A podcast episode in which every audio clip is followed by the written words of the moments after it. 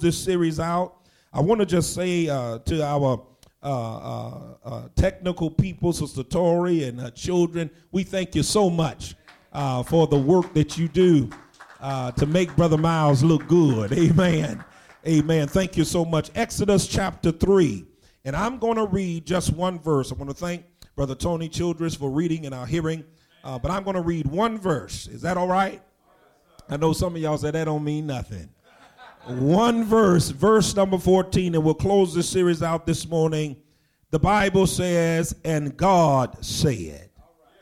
I can stop right there and preach a month.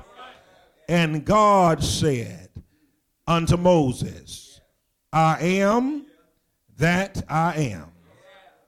And he said, thus thou shalt say unto the children of Israel, I am hath sent me unto you.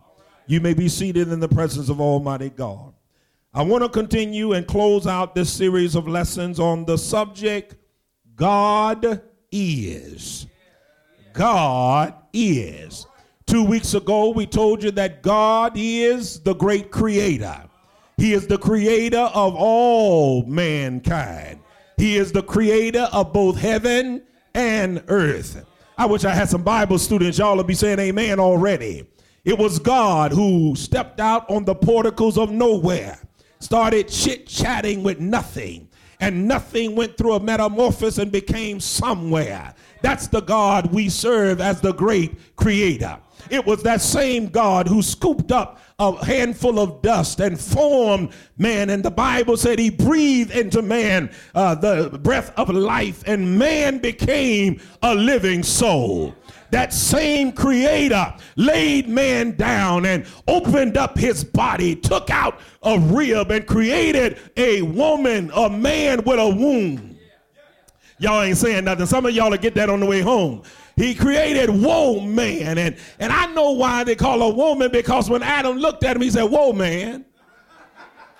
Okay, some of y'all still slow. Some of y'all still slow, but that's the God we serve, the God who spoke and monkeys started swinging from tree to tree and lions started roaring. He is the great creator. But then we told you that not only is he the great creator, but we reminded you, Jay, that he is the great preserver of the creation.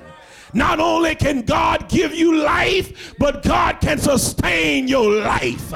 I told you about Daniel in the lion's den, how he stood by faith and he made the lions his pillow because he had faith in the creator and he knew that it was God that created him. Shadrach, Meshach, and Abednego, they stood before King Nebuchadnezzar, was not afraid or ashamed. They said, God may not deliver us, but we're not careful to answer you because we know that he is more than able. They knew that because he was the preserver of life. But then I want to close by telling you that God is simply God all by himself. Now I am aware, Sister Clara, that we speak of God the Father, God the Son, and God the Holy Spirit. Is that right? And that's true. But Brother Miles, the Bible said in Ephesians chapter 4 and verse number 4 through 6, the Bible says, Paul says, there is one body and one spirit. Is that in your Bible? Even as ye are, y'all Bible readers, aren't you? Even as ye are called in one hope of your calling. He says there is one Lord, one faith, and one baptism. He says there is one God and Father of all, who is above all and through all and in you all. Well, I'm so glad you said that, church, that I don't know what to do. For you see, it is not the formula of addition when you speak of God.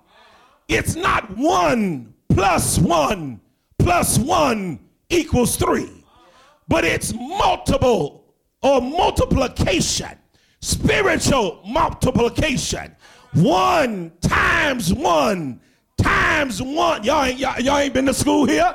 1 × 1 × 1 = 1. All over this world. You see, he is omnipresent. I'm talking about God, y'all. He is everywhere at the same time. I hear the great hymnologist write, and the melodious says in Psalms 139, verses 7 through 10, he says, "Whither shall I go from thy spirit, or whither shall I flee from thy presence?" He says, "If I ascend up unto heaven, thou art there. If I make my bed in hell, thou art there. Behold, thou art there. And if I take the wings of the morning and dwell in the uttermost parts of the sea, even there thy hand shall lead me, and thy right hand shall hold me." I wish I had somebody who knew who God was in here. God is Jehovah Jireh. I wish I had somebody who knew who God was. God is Jehovah Jireh. He is an on-time God. I know what Grandmama mean now when she said it might not come when you want him, but it's always right on time. He might not come the hour that you call him, but when he show up, he's never late. He might not give you what you asked for, but he's smart enough, loving enough to give you what you need. I wish I had some help in here. I said he's Jehovah Jireh. He's not only Jehovah Jireh, but he's Jehovah Nissi.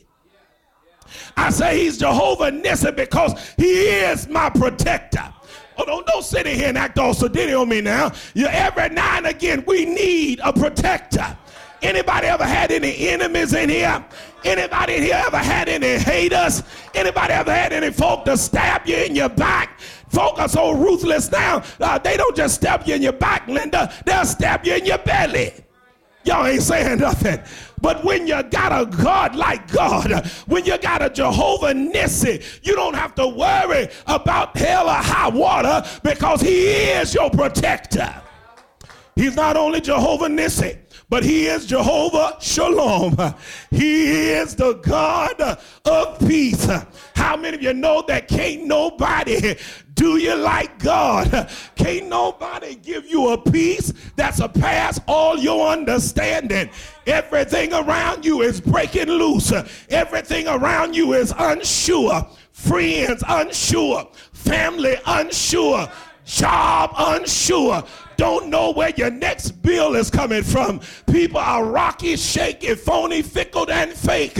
But when you have faith in God, he'll give you peace even in the midst of your storm. Okay, you don't know what a storm looks like. I ain't talking about wind blowing. I ain't talking about rain falling. I'm not talking about lightning flashing or thunder rolling. I'm talking about when you go to the doctor and he says, "I see a little something and you only got a few years to live." I'm talking about your wife after you poured your heart into her, after you're giving her years of your life and she left you for Ricky, Bobby, or Mike. I'm talking about your sweet thing that you thought you fell in love with, but they left you dry for somebody else. There will be a storm in your life. Okay, you ain't got a boo. Let me talk about your children. I'm talking about that baby that has gotten off of your nerve. You walk the floor at night. You cry your pillow wet. You're worried about them, but God is able to give you a peace that surpasses all understanding. When he hand out pink slips, everybody in the job of what we're going to do. I don't know, oh my God, what we're going to do. But you sit in the calmness of your peace because you serve Jehovah Shalom. But then he's also Jehovah Yahweh, God eternal. I said he's God eternal. I'm trying to close, church. Help me, Holy Ghost. When the king of the nation of Assyria had cast their man-made gods of wood, and 15 through 20, after Israel got stubborn, Sister Clara, in chapter 43 of that same book of Isaiah, God had to remind them that he was still God all by himself. Thus said the king of Israel, and his redeemer, the Lord of hosts. I am the first and I am the last. You don't know when to shout up in here. What that means is I was here before you got here.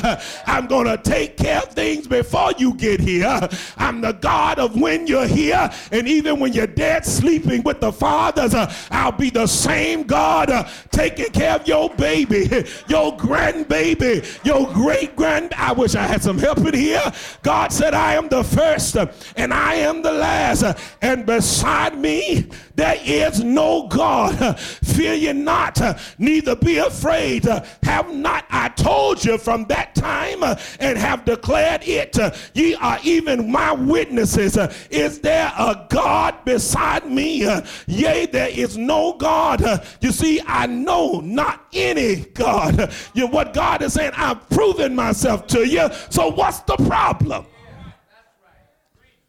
God is saying, I've proven myself to you. So what's the problem? Why you tripping? You need to get the chip off your shoulder when your back is against the wall. I heard a preacher say the other day, when your back is against the wall and you serve a God, God will make a room between your back and the wall. Weakest way. But I come to tell you, God is still able. I said, Satan will try to tempt you in your very weakest way. If you ain't got problem with the money, he ain't going to put money in front of you. If you don't have problem with a honey, he ain't going to put no honey in front of you. But he will find out what your weakness is, and he will tempt you in your very weakest way.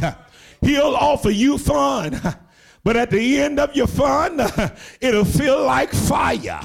He'll offer you happiness, but at the end of your happiness, it'll turn to hatred. He will offer you comfort that will only convert to crisis. I'm talking about what Satan will do. He'll offer you love, but he'll offer you false miracles to mess up your mind. Y'all don't know when to shout in here. He'll offer you a way of life. You'll shoe shine the boogie, have a good time for just a season, and then you'll end up dead. Am I right about it? He will tempt you in your very weakest way. I'm trying to descend here now. I tell you, this mean world that God is able to deliver us from ourselves. You know, the biggest problem we got are ourselves. I come to tell this mean world that God the Son is coming, and he's coming back again. A world where 10-year-olds are sexually molesting 5-year-olds. I come to tell you that God the Son is coming back again. In a world where daughters are killing mothers and fathers are killing sons, we must tell this world that Jesus is coming again. This world where babies are still having babies and putting their babies in garbage cans. We must tell this world the Son of God, God the Son is coming again.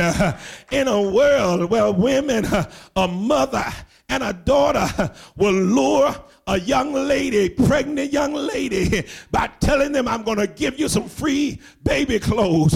Strangle her, cut her body open, take out her baby. We must tell this world that God the Son is coming back again. In a world where blacks are still committing genocide, we must tell these young men in the streets of Bloomington and Normal that God is coming back again. In a world where prayer has been dismissed out of school, but cursing is passed to the next grade, we must tell this mundane world that God the Son is coming again. In a world where non-parent folk who have never had are making decisions how you raise your child, we must tell him that Jesus is coming again. In a world of hatred, sin, and strife from our neighbors, believers, we must tell them God the Son is coming again. In a world where terrorists will park a 1,000-pound bomb in front of daycares, killing thousands of innocent children, we must tell them that Jesus, God the Son, is coming again. Jesus himself has been locked, knocked, and rocked out of the church. We got to tell him it's still his church, and he said he's coming back for it. He men of God who stand in the pulpit and spiritually rape the God's church, his bride, with lies and deception. We must tell them that God the Son is coming again. Somebody somewhere ought to show up, stand up, speak up, and teach God's unadulterated, undefiled, unviolated, unchanging word, so you can lighten up somebody's way, brighten up somebody's day, and ultimately change their lives. We must stand on faith, and we must stand on truth. I don't care what the Supreme Court says. We gotta stand on the word of God. You see, my prayer is, as I close, it's a one-day ride up to the Black House, I mean the White House, and stroll into the Oval Office, sit down and cross my legs, and tell the President of the United States that God the Son is coming back again. I'll tell him that God is the joy and the strength of my life. He moves all pain, misery, and strife. He promised, didn't he do it, church? I say, I wish I had somebody here. He promised to keep me, never to leave me, never to ever fall short of his word. Jay, that's why I'm going to watch and pray. Stay in the narrow way. I'm going to keep my life. I'm going to strive to keep my life. I'm going to strive to keep my life. You better strive to keep your life clean every day, because I want to go with him when he comes back. You see, I've come too far, and I won't turn back. Why? Because God is. He is God all by himself. I don't know about you, but I pray one day I'll go stateless stepping through those pearly gates, and I'll stand before the matchless master and the matchless throne of God. I'll lift up my head, and I'll lift up my hands in praise, and I'll shout these words: after all of my trials, after all of my troubles, after all of my tribulations, I'll stand before the throne of God and say, home at last, home at last. Thank God Almighty, I'm home at last. I'll talk to the Father, I'll talk to the Son. I ain't got to tell him about the world I come from, because he created the world. Not only did he create it, but the Bible said he holds it in the palm of his hand. And when God got you, you're in a good place. I said, when God got you, you're in a good place. The reason why you're struggling, the reason why you got issues, the reason why you keep getting in drama, because you keep taking yourself out of God's hands. Stay in the hand of the man with the plan. And when you stay in his hand, you don't have to worry about life. Or trouble will come. Trials will come. But why worry about the rain when you got an umbrella? Why worry about walking a tightrope of life when you got a safety net of grace? All I'm trying to tell you is, when you serve God, he makes it easier.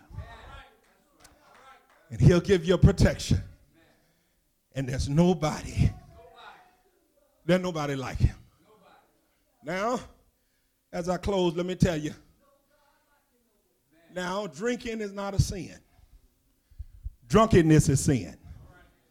But let me tell you, you know why you keep going back for that Hennessy? Oh, okay, that ain't your drink. You know why you keep going back for that Cavassier? Okay, that ain't your drink. You know why you keep going back for that E&J? Okay, I need to be a little more specific. E&J apple.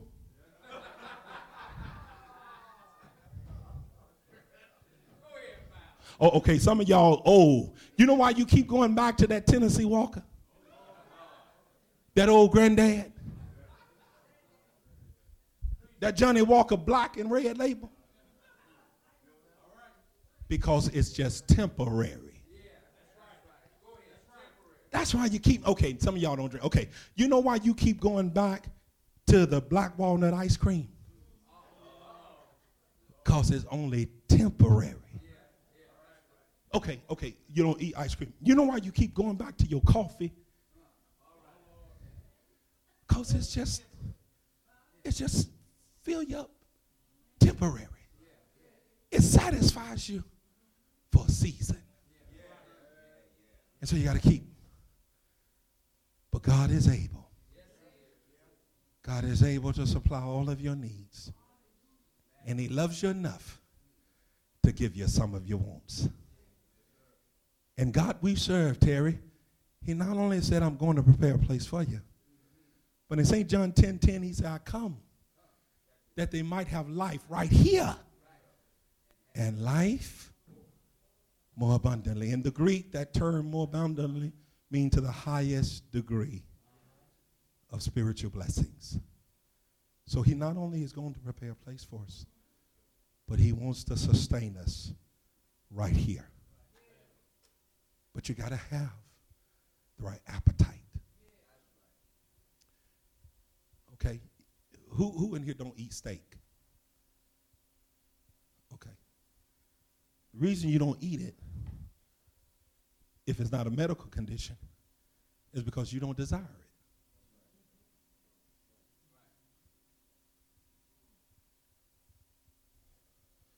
Who in here like taking castor oil?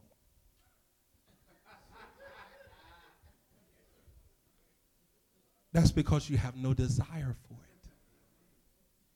You got to have the right appetite. See, God's not going to do like Daddy did you. Well, not Daddy, because Daddy going to tell you, stand there, boy. You better not move. Open your mouth, and I'm going to say it one time. Mama the one that say, come on now, baby. Come on now. You know you need this. Come on now. Mama, hold your nose, and I'm going to put a little lemon in it. I'm going to put a little honey in it. God ain't going to do that. He's not going to force feed you. You have to come to him with an appetite. Now, what are you saying? He has to be on your menu. And guess what? He ain't going to be dessert. No, you ain't going to play with God like a candy liquor. Y'all so phony. Y'all so phony. You ain't going to play with God like he's the appetizer. You come here on Sunday morning and get the, you know what the appetizer do, don't you? It gets you excited for the meal. It gets you, and you get the appetizer here, and then you go out and get the real meal where you want it. No, God don't play like that. No. He said, I am a jealous God, and I will have no other God before me. By that statement, God acknowledges, Sister Claire, that man has the ability to create their own gods. Because he already says there is no other God. But then he says, I will not have another God. So what he's telling you, he says, dum-dum, wake up. I've already told you, don't no other God exists. But because of your heart, and you're going to make some gods, I won't even address that and tell you I'm not going to have no other God before me. It's either all in or none. Because when you're lukewarm, you give God a bellyache. He said, I can't stand you. Therefore, I spew you out of my mouth. I'm like, God, I'd rather you be cold with me or hot. Because, see, I know how to deal with you when you're cold with me because I'm going to leave you alone. I know how to deal with you when you're hot with me, because I'm going to love you to death. But when you're lukewarm, I don't know what to do with you. I don't know how you're coming today. So I might end up mistreating you on a day that you really leaning more hot than cold. God is God all by himself. Stand on your feet. I've said enough. Stand on your feet. I didn't plan to preach this long. I didn't. If you're here today and you need to be saved from your sins, how do I be saved, Brother Miles? Well, I know the world tells you, friends, that you can pray a sinner's prayer and all of that. But the only problem with that is that's not in the Bible. I know Joel Osteen says it to millions, tens of millions, hundreds of millions of people a day. I know he says that. Friends, look into this camera. Pray this prayer with me. And after the prayer, he said, I believe you've been saved. Get in a good Bible-based church and take your places you've never been before. That's the only true thing he says, because it's going to take you somewhere you ain't never been.